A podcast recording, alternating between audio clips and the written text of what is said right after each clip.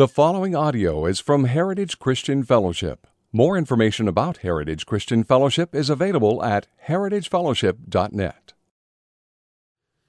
Good morning, church. Man, so glad that you're worshiping with us this morning. Glad that you're here. Excited to share with you this really rich text that we have this week. My name is Paul, and I'm one of the pastors, and we've been in a series kind of journeying through the book of Mark going back to September. And we're kind of in the very center of the book. We're in chapter 9. I encourage you to turn your Bibles to chapter 9. We're going to start in verse 14. If you were here last week, we looked at a very well known passage, the, the Transfiguration account, where Jesus goes to the top of Mount Hermon. He brings Peter, James, and John with him. It's kind of the, the transitional point of his ministry. Right before Jesus ascended the Mount of Transfiguration, he'd asked Simon Peter, Who do you say that I am? And, and, and Peter confessed Jesus as the Christ. And then Jesus predicted for the first time, he foretold of his, of his arrest and his, his crucifixion and his resurrection. And then, right at that moment, Jesus takes Peter, James, and John to the top of the mountain, and before their very eyes, they see Jesus as the humanity of Christ is peeled back. The miracle of the incarnation uh, it kind of ceases, and the true nature of Christ was made known to these men on top of the mountain of transfiguration, and the glory and the divinity of Christ shined out on these men. And, and as, they, as they looked at the, the, the glory of Jesus, uh, uh, Elijah and Moses were, were, talking to him as a representation of the law and the prophets, and this glory cloud enveloped the mountain. The voice of the Father spoke from the top of the mountain and said, This is my beloved Son. Listen to him. An incredible, incredible encounter with King Jesus on the top of the mountain. And we learned last week that Jesus is the powerful King, He is glorious God, and He is the suffering servant who died in our place. Today, as we get into our, our passage, we're, we're, kind of at a pivotal point in the Gospel of Mark. The structure of the book, up through the first seven and a half chapters, we've been asking the question, who is Jesus? And sort of like a diamond with a multifaceted diamond that when you turn it, different aspects, different dimensions of the diamond glimmer in the sun. Week after week, story after story, encounter after encounter through the first seven and a half chapters of Mark, we've seen different dimensions of Jesus as this question, who is Jesus, is answered in new and fresh ways. And our vision of Christ has been expanding for seven and a half chapters. And in the middle of chapter 8, Jesus asks this question Who do, who do people say that I am? And the disciples say, Oh, you're John the Baptist, you're Elijah, you're one of the prophets. And then he, he switches it, and it goes from a ministry to the crowds. It goes from the question of who is Jesus to then Jesus looks at Peter, he says, But who do you say that I am? And as disciples of Jesus, as men and women today, sitting under the Word of God, as we read the Gospel of Mark, that's a question that's been posed to us today. As we gather in this place, the question we are called to answer is who do you, who do I, who do we say that Jesus is? And the, the ministry to the crowds ceases, and now the focus of Jesus is on his disciples. And for the next two chapters, chapter 9 and 10, there are these moments where Jesus is intentionally instructing his disciples on key things. He instructs them on the humble service uh, rather than seeking status in his kingdom. He instructs them on focusing on their task and leaving the rest to God. He focuses on the seriousness of sin, on marriage and divorce, on the value of children in his kingdom. He talks about the cost and the reward of following him. He talks about the humble nature of those in the kingdom. But here today in our text, he, he begins his instruction of his disciples, the, the shifting in the book. He instructs them on faith. He speaks to his disciples today about faith. We need to pay special attention especially to verses 23 and 24 in our passage today. When all is said and done, Jesus looks at this man who has an afflicted son and he says, If you can, all things are possible for the one who believes. And immediately the father of the child cried out and said, I believe. Help my unbelief. Father, would you meet us today in this place as we look at this text, this rich passage? God, would you meet us in this place as we kind of journey through this story, God, as we glimpse, glimpse upon who you are, upon your character, God, as we wrestle with what is this faith you have called us to, God, would you make yourself known to us? God, would you embolden our faith? God, would you lift our eyes up from the mountains in our midst and, and, and allow us to focus on you, the mountain mover? God, we love you. Reveal yourself to us today in Jesus' name. Amen. Today, I don't actually have an outline. I was I was telling the guys in the booth before the service, I decided just to let the story speak for itself. And so there's no points in my sermon to which someone said, So your sermon has no point? It's like, no, there's not no points in my sermon. There's no point. Just stop talking. Just, it's going to be good.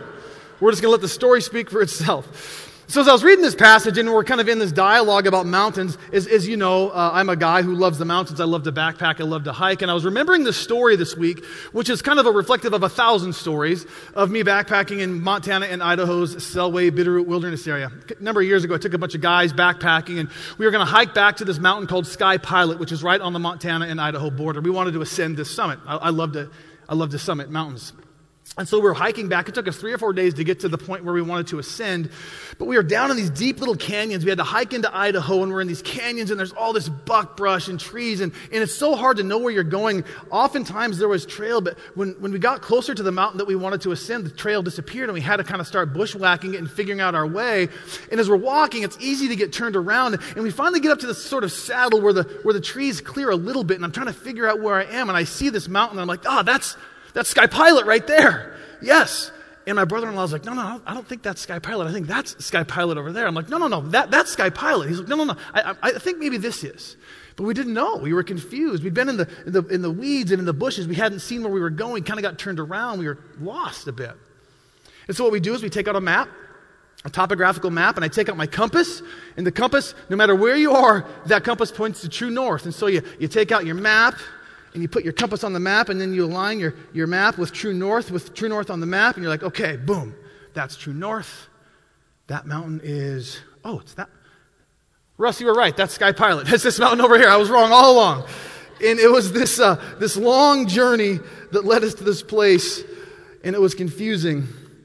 But oftentimes, as I think about life and our journeys in life, we we often find ourselves sort of lost in the weeds and down in the valleys and in the low places. Now, eventually, we climbed Sky Pilot. We got to the top, and the top of the mountain was about as big as this rug right here. It was maybe this big. It was a little over 9,000 feet tall, and we could see a, a lot of directions. It was amazing, but it was teeny. And as I think about all the hours that we hiked and all the land that we covered, I think about the land that we stood on on that mountain and the time that we spent on that mountain. The mountaintop experience was like 1% of our overall experience. And up on top of the mountain, by the way, if you've ever been to a mountain, you get up above the tree line, there's no growth, it's just rocks and, and lichen. And if you look down in the valleys that are filled with brush, that's where everything's green. That's where growth happens. What, a, what an analogy for what our life is like. Did you know that 99.9% of our life is not mountaintop? 99.9% of the life that you and I live, the topography is not mountaintop. And the thing about being in the valley is you don't have perspective like you do on the mountain. The mountaintops are great, they give us perspective, they're invigorating, but in life, the majority of our life is lived in the valley. We don't have perspective. We have to live in a sense of dependency on the map, on the compass, on the Word of God, on the Spirit of God to guide us. And we have to figure it out before. I know I've said it in the past, and someone said this to me many years ago when I first got into ministry. This gentleman said to me that, that every human being at any given moment is in one of three places. They're either just heading into a valley experience, they're in the middle of a valley experience, or they're just coming out of a valley experience. You might want to say that maybe the fourth one is you get the mountaintop experiences for 0.1% of your time. But for the vast majority of us this morning, as we gather in this place, you're in one of those three spots. The mountaintops can be invigorating. The reality is, it is in the valleys of life where we learn to live by faith. We learn to look to God's Word. We learn to be led by God's Spirit. We learn to live by faith. The scriptures are filled with instructions for what a life of faith is to look like. The Apostle Paul in 2 Corinthians 5, he says that we are to walk by faith and not by sight. As Paul speaks to the church in Galatia, he says that a person is justified through faith in Jesus Christ. And Paul said of himself, The life I now live in the flesh, I live by faith in the Son of God, who loved me and gave himself for me. The author of Hebrews said, Now faith is the assurance of things hoped for and the conviction of things not seen. So, the life of the Christian, for those of us gathered in this place this morning seeking to live a life of faith, uh, we, we, we live and we believe, and our life is led by faith. I heard a preacher say this week that, that by faith we believe in the things we cannot see. According to Hebrews 1, that's 11 1, that's true. As Christians, we trust in a God we have not seen. We trust in a Christ we have not seen. We trust in a spirit we have not seen. We, we trust in a death and resurrection we have not seen. We trust in a justification we have not seen. We look to a fulfillment in eternal heaven that we have yet to see. Peter reminds the believer in 1 Peter 1, he says, Though you have not seen him, you love him. Though you do not now see him, you believe in him and rejoice with joy that is inexpressible and filled with glory which means that our faith, though we, we, faith is believing in the things we cannot see, our faith is not a blind faith. Our faith is based on evidence. It's grounded in Scripture, the living Word of God. It's rooted and grounded in history. We're not following cleverly devised myths, it's grounded in truth. And now, the Word of truth is a treasure for every believer. And last week, if you were here, we, we, we skipped ahead to 2 Peter. And we read what Peter had to say about, about the prophetic word. Now, Peter was on Transfiguration Mount with Jesus, the previous text we just preached. On his face before a holy God, he saw the humanity of Jesus peeled back. He saw the divinity of Christ wash over him with blinding light. He saw Moses and Elijah, the law and the prophets, Christ, the fulfillment of all of that. He heard the voice of God from the glory cloud saying, This is my beloved Son, listen to him. He had that incredible encounter with the living God on top of the mountain. And yet, Peter says to us, We have the prophetic word, which is more fully confirmed, to which you will do well to pay attention as a lamp shining in a dark place. Peter said that more credible, more divine, more miraculous than his encounter with Jesus on the top of the mountain is the fact that we have the living Word of God, which is like a light shining for us as we walk through the valleys of life. And as we walk through the valley of the shadow of death, we have the Word of truth to light the way. And so this morning, as we settle here into Mark chapter 9, verses 14 through 29, as we, as we come down off Transfiguration Mount with James, John, and Peter, we're invited to learn this important lesson from Jesus. We're invited to sit under his instruction on faith. Turn with me to Mark 14, Mark 9, verse 14.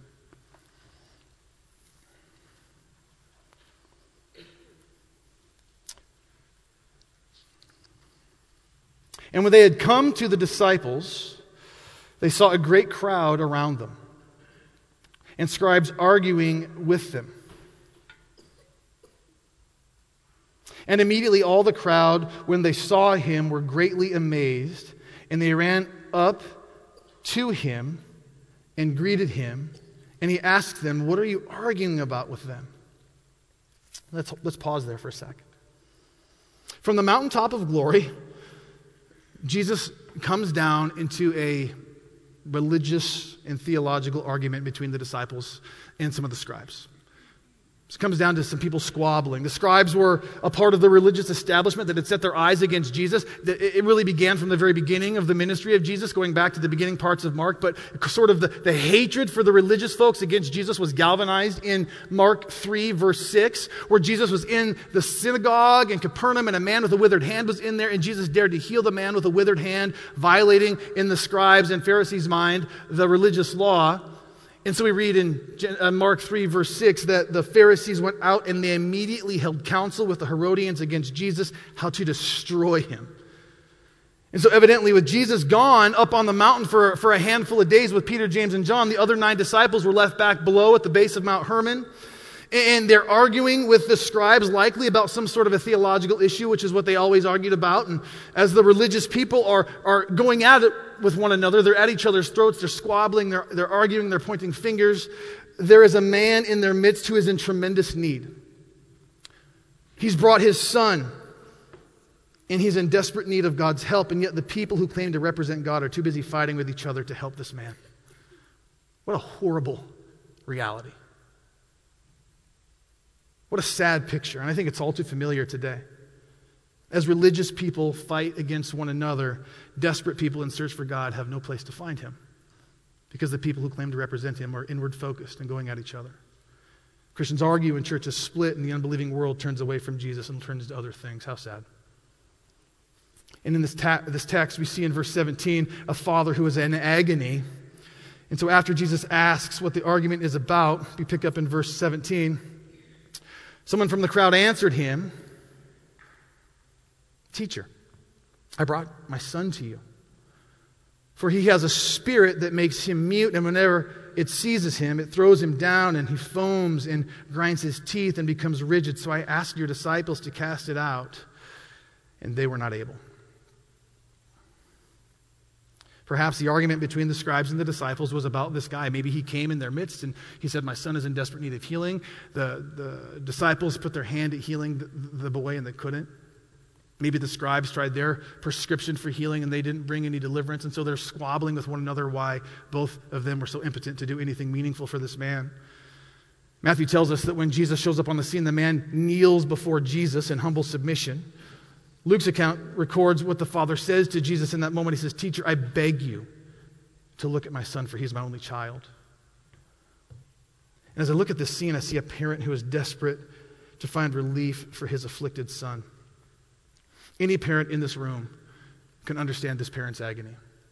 Whether it's seeing your son or your daughter cry as they, as they clasp a, a skinned knee after falling off the bike, or it's watching one of your teenage kids sob over a broken heart,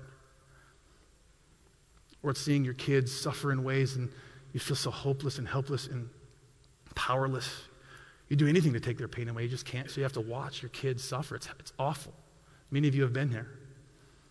The hopelessness of this man was rooted in the fact that he had put his hand to helping his son. He tried everything, he had exhausted all avenues, and yet he was, he was absolutely powerless. He had nothing of significance to offer his son that would bring relief. Instead, he tells us in verse 22 not only is he powerless, he has to watch as this demon, as this demon casts his son into fire and into water, as he watches this demon, this minion of Satan, seek to destroy his son. What an awful thing for this dad to have to see. And as we imagine this scene, it's a picture of a desperate, desperate parent. He's exhausted all of his resources, he's empty handed, he's come to the end of himself. He has this fleeting hope that this Messiah, this healer, this man, this Jesus he had somehow heard of might be the last hope for his son. And we don't know the backstory. Somehow this father had heard of Jesus. Somehow he'd taken his son and traveled to where he thought Jesus would be. He, he arrived and Jesus was gone, but his disciples were there and there were some scribes there and they could do nothing. And this dad is desperate. He's desperately looking for Jesus and Jesus comes off the mountain. And this man because he's got nothing else at this point. All he has is this little teeny bit of struggling faith. And for this father, it's not a faith of luxury, it's a faith of necessity because he has nothing else.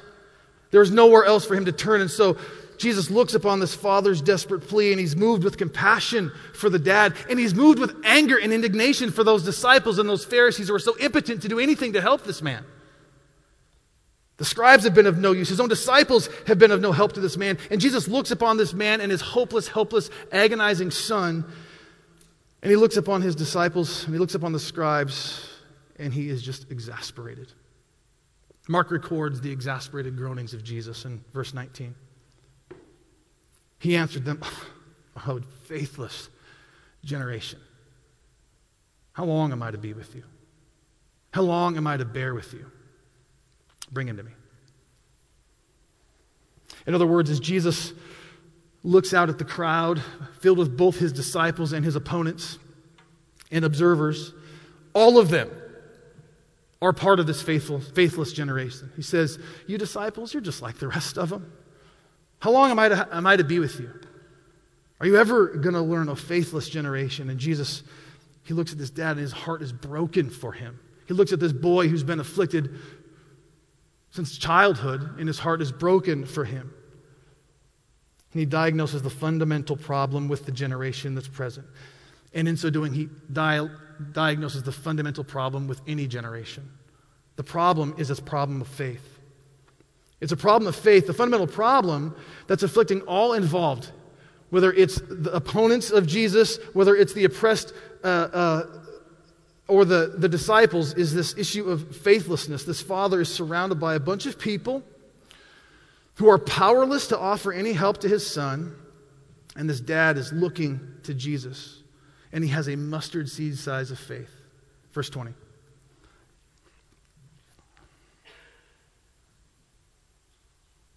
And they brought the boy to him. And when the spirit, the evil spirit, saw Jesus, saw him, immediately it convulsed the boy, and he fell to the ground, and he rolled around, foaming at the mouth. What an awful picture. What a horrifying description. This evil spirit throws this boy on the ground. He's convulsing. He's rolling about. He's foaming at the mouth. His body is rigid. This little boy, or maybe he was an older boy, we don't know how old he was. He could have been an adult son for all we know. He was deeply, deeply affected. This, this demon, this minion of Satan, had stripped this boy of his ability to speak, of his ability to hear. It had seized his body. It had thrown him on the ground. His mouth is foaming. His body is rigid. His teeth are grinding. And as this horror unfolds, we see the motivation of Satan. We see the motivation of the enemy. This demon is seeking to cast this boy into open fire and into water. He's seeking to destroy this boy. He is hell bent on destroying the image of God in this boy. That's what, the Satan, that's what Satan does. And if you look at the culture wars in the world today, it is, a, it, is a, it is an attack at the very identity of what it means for us to be human and what it means for us to be made in the image of God. And that's the way Satan operates. And whether this boy had epilepsy and the demon had saw an afflicted weak boy who was vulnerable and then he attacked this afflicted weak boy and on top of epilepsy just sought to further destroy him or whether all the symptoms we read are just simply caused from demonic possession, either or, the motive of the enemy is just the same. He wants to destroy the imago Dei in this boy. He wants to destroy the image of God in this boy. And as readers, we are meant to, to, to, to watch and to see and to and have our hearts broken at this demonic horror. Can you see that boy on the ground? Can you see him there? Tortured and tormented, grinding his teeth and foaming in his mouth, burn scars and scrapes and bruises mark his body from being thrown violently to the ground and violently into fires over the course of his life. And behind it all is this boy is imprisoned by an evil spirit. Behind these desperate eyes, there is a boy that is trapped and he's looking out, desperately begging for deliverance. But this evil spirit is seeking to destroy this boy bit by bit. So helpless and hopeless, this father falls to his knees as his son ravages under the affliction of this demonic oppression. The dad scoops his son up in his arms, like he has a thousand times. That he might not bite his tongue, bite his cheeks, choke on his own foam. And together they look up at Jesus, absolutely powerless and desperate. Verse 21. Jesus asks the Father, How long has this been happening to him? The Father says, From childhood. And it's often cast him into the fire and into water to destroy him. But if you can do anything, Jesus, have compassion on us. Help us. I've meditated on these verses this week.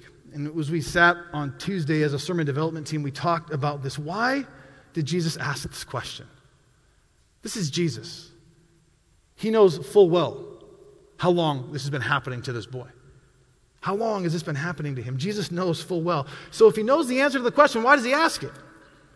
I think the answer to that question is found in the Father's response to Jesus. The Father says to Jesus, Have compassion on us. And the reason why Jesus is asking the question is because he is operating in compassion for this afflicted family. Jesus doesn't impersonally diagnose the disease from a distance, but he draws near to this man and his son because he has compassion on them. I'm reminded of the way David depicts the Good Shepherd in Psalm 23. He says, Even though I walk through the valley of the shadow of death, I will fear no evil, for you are with me. The heart of the Good Shepherd is to walk with his people through their darkest valleys. And as this dad is down in the shadow of Mount Hermon, he's holding his son. They are in the darkest of valleys. And Jesus doesn't just stand back impersonally and observe the suffering of this dad and his son. He enters into their pain. He walks in the valley of the shadow of death with his father and his son. He has compassion on them. That word compassion is a Greek word I've shared before. It's splanchnizomai. And the root word is splanchna, which is, means our bowels. And the picture here is that Jesus is moved with compassion, splanchnizomai. The very core, the very heart, the very gut of Jesus is tortured. It's tormented for the loss and for the suffering that he's observing when he looks at this father and his son. Jesus is entering this man's pain. What a picture for those of us here today who are in Christ. One of my favorite books I've shared with you in the past is a book called The Art of Pastoring, written by David Hansen. In the thesis of that book, David Hansen says is that we, as ambassadors of Christ, as missionaries, as, as ministers of the gospel, as Christians, we are to be parables of Jesus to the world around us. Now, he defines a parable as a known thing that illustrates an unknown thing to somebody. And so, for you and me that are in Christ, those of us that have been born again, and we have the Spirit of the living God alive in us, the power of God in us, You are the closest thing to Jesus some of your neighbors know.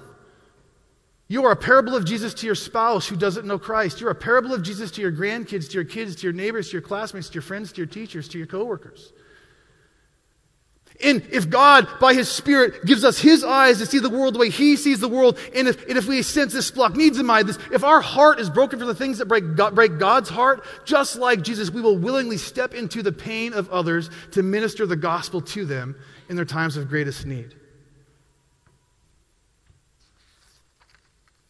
And here we get to the very centerpiece of the passage, the verses I read at the beginning, verses 23 and 24.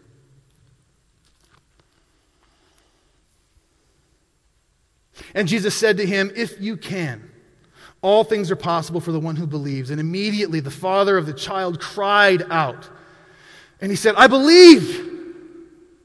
Help my unbelief.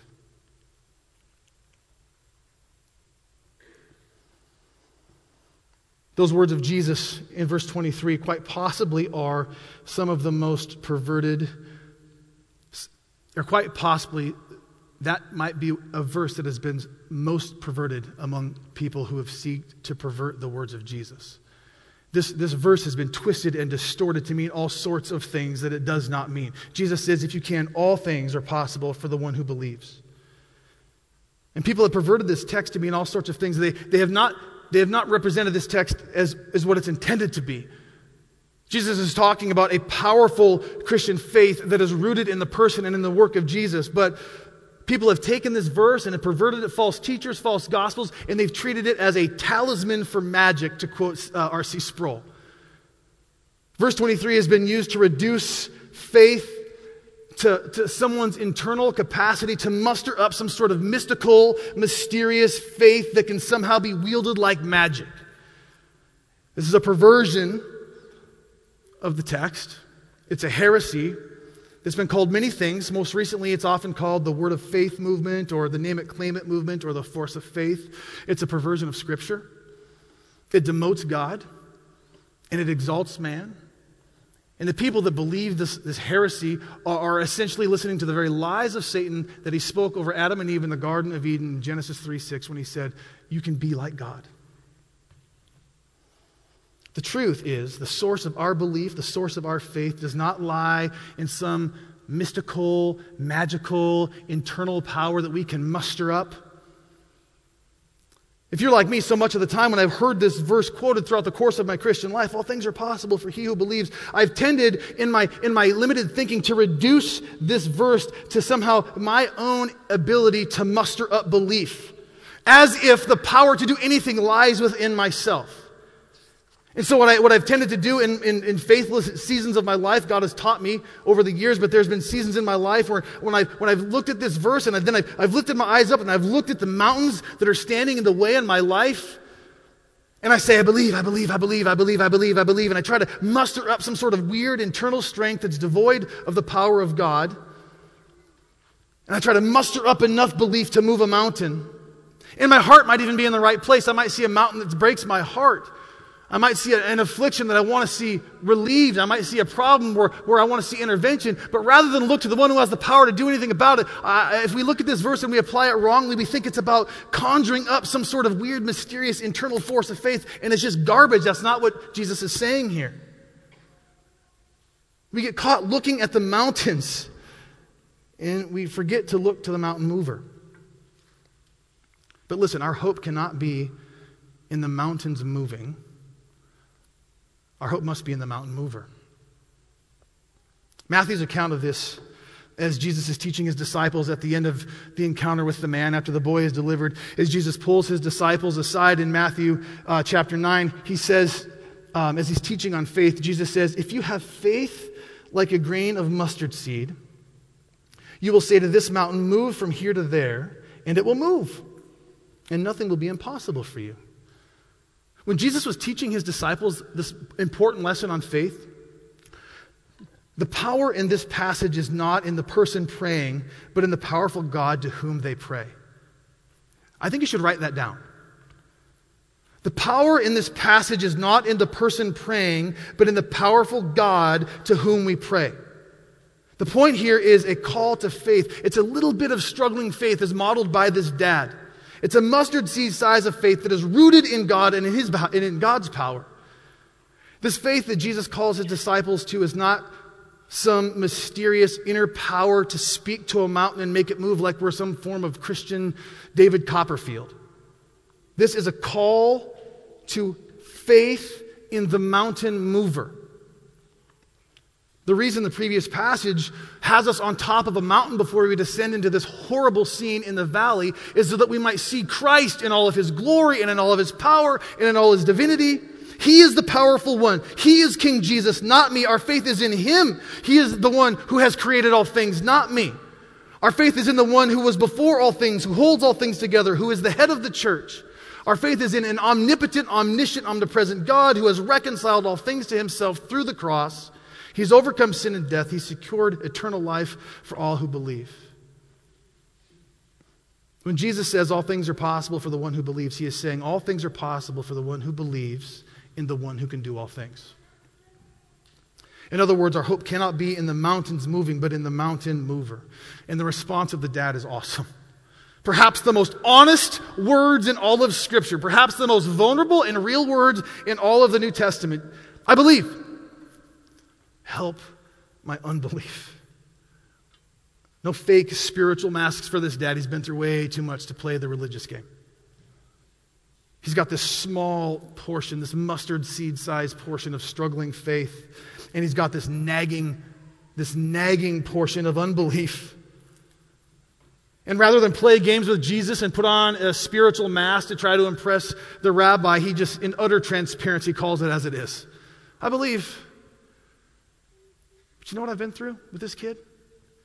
You know how many thousands of hours I've sat on my knees in the dirt by my son as he's been ravaged, as his teeth are gnashing, as foam is coming out of his mouth, as he's been seized, as he's been thrown into fire. You know how many millions of prayers I have prayed that this would no longer befall my son? I believe that you can do something, but God, you've got to help my unbelief because I have watched him suffer far too long. This was a real faith that was honest about its weaknesses it was a faith that was directed toward the power of Jesus and not the power of this man's faith. Because this man's faith did not have power, it was a weak faith. How encouraging for those of us gathered here today that we don't have to be fake with God. He's not interested in our Christianese or our Christian cliches. He wants to know the authentic reality of our heart when we come before Him. God, I believe. But if I'm honest right now, I'm struggling. Father, I, help my unbelief. Have you ever prayed a prayer like this, Dad, in your life? Maybe you're in a season right now where you're praying a prayer like this. I believe. But when I watch the evening news and I see the wheels coming off our world, God, I struggle to believe sometimes, if I'm honest. Notice what Jesus doesn't do. Doesn't shame the guy. Doesn't pull his hand of healing back from his son. He doesn't rebuke the guy. Look at verse 25 and 26. When Jesus saw the crowd come running together, he rebuked the unclean spirit and he said, to it, You mute and deaf spirit, I command you, come out of him and never enter him again. Verse 26. And after crying out and convulsing him terribly, it came out. And the boy was like a corpse, so that most of them said, He's dead. This demon was not going to come out without a fight. And so, with one final shriek of horror and one final seizure, the boy was violently shaken. He was thrown to the ground, and all those present thought for sure that he was dead. The crowd watched in horror as the boy lay motionless in there, whispering to one another. They came to Jesus to provide healing, but I think he killed him. But then, verse 27 Jesus took him by the hand, and he lifted him up, and he arose. What a scene. I mean, what a scene. Can you imagine watching this unfold? After years of hopeless horror for this father and this son, after this heart stopping moment where the boy is thrown violently as a corpse to the ground, everyone thinks he's dead. Jesus reaches down and he grabs his cold, stiff hand, and like that, life enters the boy. And in a minute, the Imago Dei, the image of God, was restored in the boy, and Satan was defeated. Luke's gospel tells us that Jesus gave the boy back to his father, and all were astonished at the majesty of God. The resurrection language here, I believe, is intentional. The boy was like a corpse, so that most of them said, He is dead. But Jesus took him by the hand and lifted him up, and he arose. By encountering Jesus, this boy went from hopeless and helpless, from tormented and tortured, from the appearance of death to being lifted up by Jesus, to rising, restored to new life, whole and healed. And I don't think it's a mistake that we see this contrast between the mountain experience and the valley experience. I think intentionally, when Mark was writing this, he was creating this, this one for one contrast between the mountain experience and the valley experience. It's a mountain, it's a valley. It's ascending the mountain, it's descending into the valley. It's, it's, God, uh, it's God's Son in all his glory, it's a tortured Son in all his afflictions. It's the glory of God, it's the agony and the defeat that, that, that toils around Satan. And here we see another contrast, whereas this father brings his afflicted son for deliverance. God the Father will take his holy, sinless Son, and he will deliver him to the authorities where he will be afflicted for you and for me. I think there's a purposeful contrasting between the mountain and the valley that go together. And this is what happens, by the way, to anyone who encounters Jesus in faith this going from death to life thing. This is the language the New Testament writers use. The Apostle Paul in Ephesians chapter 2, verses 4 and 5, he says, But God, being rich in mercy, because of his great love with which he loved us, even when you and I were dead, even when we were dead in our trespasses, God made us alive together with Christ. By grace you have been saved. For those of us that come to faith in Christ, we're like this boy. We are as dead men and dead women because our sin kills us. The wages of sin is death. But when we encounter Christ with believing faith, He grabs our hand, He pulls us into life, and we are born again, restored, forgiven, redeemed, renewed. Praise God. But our passage doesn't end there. We've got two more verses. Look at these last two verses with me verses 28 and 29. And when he had entered the house, his disciples asked him privately, Why could we not cast it out? And he said to them, This kind cannot be driven out by anything but prayer. You got to remember what took place back in Mark chapter 6. Do you remember Mark chapter 6? Jesus sent out his disciples.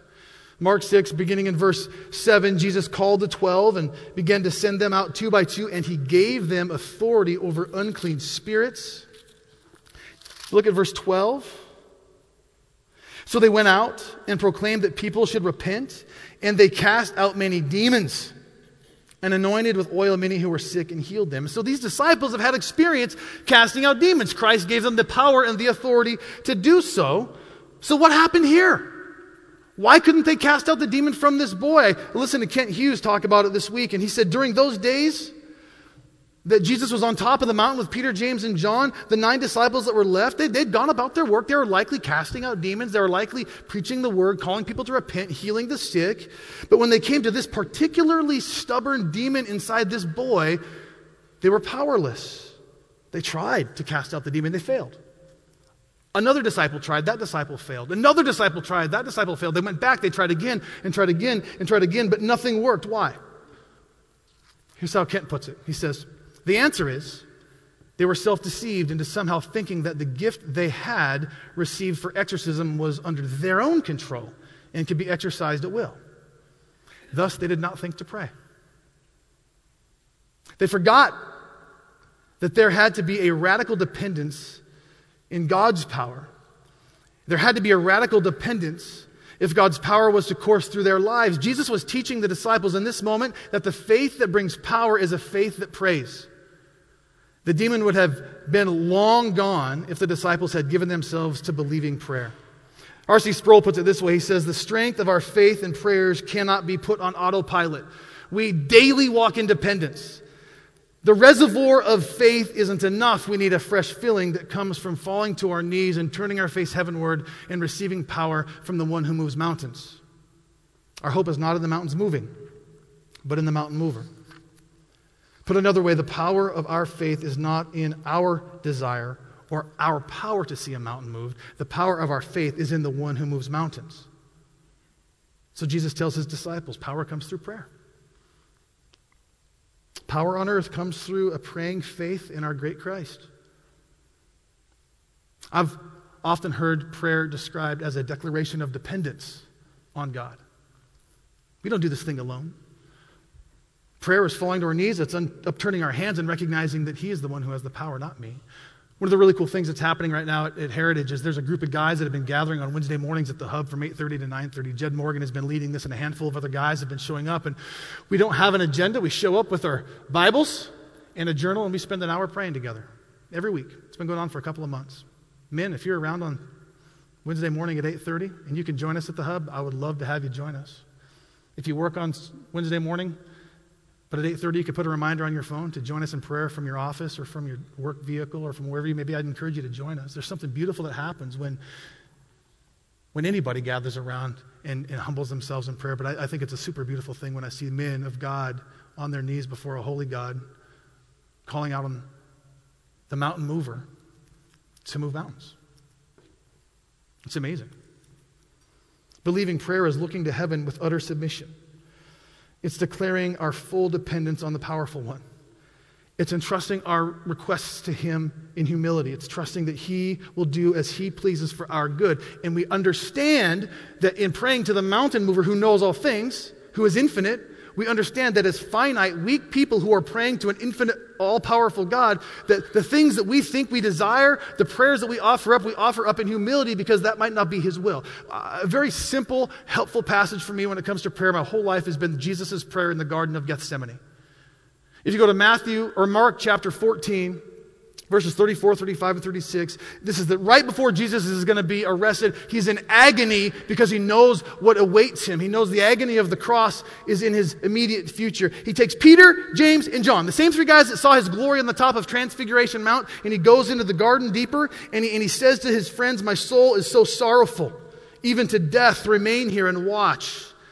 Then Mark tells us that going a little further, Jesus fell to the ground and he prayed that if it were possible, the hour might pass from him. We see the humanity of Jesus here. Verse 36 of Mark 14. This is what's really helpful for me. The prayer of Jesus. He said, Abba, Father, all things are possible for you. Remove this cup from me. Yet not what I will, but what you will. I think if we look to this prayer of Jesus, we see just a simple framework for how we can think about what our prayer life should look like. God, you have all the power. All things are possible. God, you alone are omnipotent. Our prayer begins in humble submission to the all powerful one, to the mountain mover. Hear my request. Jesus says, Remove this cup. We say, God, there's a mountain. I'm asking you to move it if it's your will. That's the third part. I trust in your perfect will, God. Not what I will, but what you will. This is what Jesus has modeled for us. God, you have the power. God, hear my request. And yet, Regardless of the outcome, I trust in your perfect will. Our hope is not that the mountains will be moved, but our hope is in the mountain mover. Now, listen, I'm not sure where you are today. On the journey, maybe you're down in the sticks. You need a map and a compass, and you're so lost. You're just like, I just need to figure out who God is and where I am. Maybe you're on the top of a mountain. Praise God. Enjoy the view. Maybe you're heading into in the middle of or just coming out of a valley. Maybe for you, is you, is you turn your face to God and you say, I believe, but help my unbelief.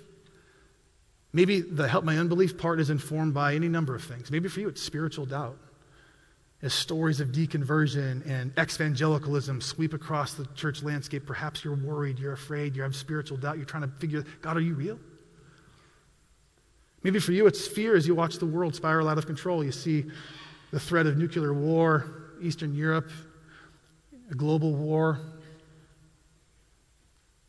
you don't know what the future holds. You're afraid for your family. You're afraid for your kids. You're afraid for the economy. You're fearful. Maybe for you, it's a dying marriage. Maybe for you, it's a failing body.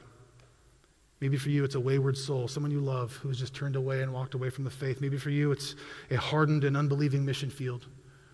And the gospel seeds field seem like they just fall in hard soil again and again and again. Maybe for you, it's a financial crisis. Maybe for you, it's a dark valley of depression. I don't know what's causing you to say, Help my unbelief. But you can say it to him. He knows. And maybe as you look out at this spiritual doubt or this fear or this dying marriage or this failing body or this wayward soul or this hardened and unbelieving mission field, maybe as you look at this financial crisis and this dark valley of depression, it is an immovable mountain in your way. Well, the power was never yours to move a mountain in the first place. Our hope is not in our ability to move the mountain. Our hope is in the mountain mover. That's the power of prayer, is in Him. Father, I recognize that in this church, in this congregation right now, there are a thousand, there are a thousand things, and more than a thousand things, that are going on in the lives of the men and women of our church. God, I know every person in this room can identify with a season of life or a moment of life where they have looked to you, God, and they have said, I believe, help my unbelief. God, many of us here today, as we look at the landscape of our life, all we see is mountains that seem immovable. God, would you allow us, would you encourage us, would you, would you move and work within us to take our eyes off these mountains and fix our eyes on you, the mountain mover, God? May our hope be rooted in you. You are a God who causes all things to work together for the good of those who love you and are called according to your purposes. God, no matter what it is we may be experiencing in our life today, you are sovereign over it, you're at work in it. And so, God, hear our prayer. God, we believe. Help our unbelief. We ask these things in Jesus' name. Amen. You know, uh, at church, week in and week out, my job for 20 plus years has been to be the guy that stands up here and and engage in this one way communication where I just speak, I try to speak forth the words of God from His Word, and you sit in, in rows and you listen. And there's a place and a time for that to, to sit under the preached word, corporate worship. But I want you right now, not figuratively, literally, is turn to your left and turn to your right. Please, right now. Look to your left and look to your right. Look at the people around you. Maybe you came with the person to your left or your right, maybe you didn't, but I want you to look around. We are the family of God. And it's much easier for us just to stay in our little bubbles, especially you introverts. You're, you're, you're, you're having a panic attack right now because you know I'm going to make you talk to someone next to you. Sorry, introverts, love you. Uh, listen, we're, we're the family of God. And, and we're, we're not meant to pray in isolation, we're meant to pray in community. And so this is all I'm asking. I'm not putting any pressure on you. Don't lie to me right now. How many of you in this room at any point in your life have said, God, I believe, help my unbelief? Raise your hand. Just raise your hand. Look around, please. Let's look around. You're not alone, right? We journey toward Jesus together as a community. And I'm, here's what I'm asking you to do today. You don't have to if it makes you uncomfortable. We're going to sing a couple worship songs, and you can just engage in the musical worship. You can sing the lyrics as a prayer unto God. That's entirely perfect. That's entirely fine. But also, I've asked our elders and our pastors to scatter around the room also. But I don't want you to come just to elders and pastors. I want you to pray with the person to your left and to your right, whether you know them or not. We're the family of God. And so, over the next few minutes, we're going to sing some songs and we're going to lift our hearts and our minds to God in prayer and in worship. And I would encourage you, if you feel comfortable, over the music, is to take a few steps to your left or a few steps to your right, put an arm around your brother or your sister and say, How can I pray for you? And bring those prayer requests before God. And together as the family, and say, God, we believe. Help our unbelief. Amen.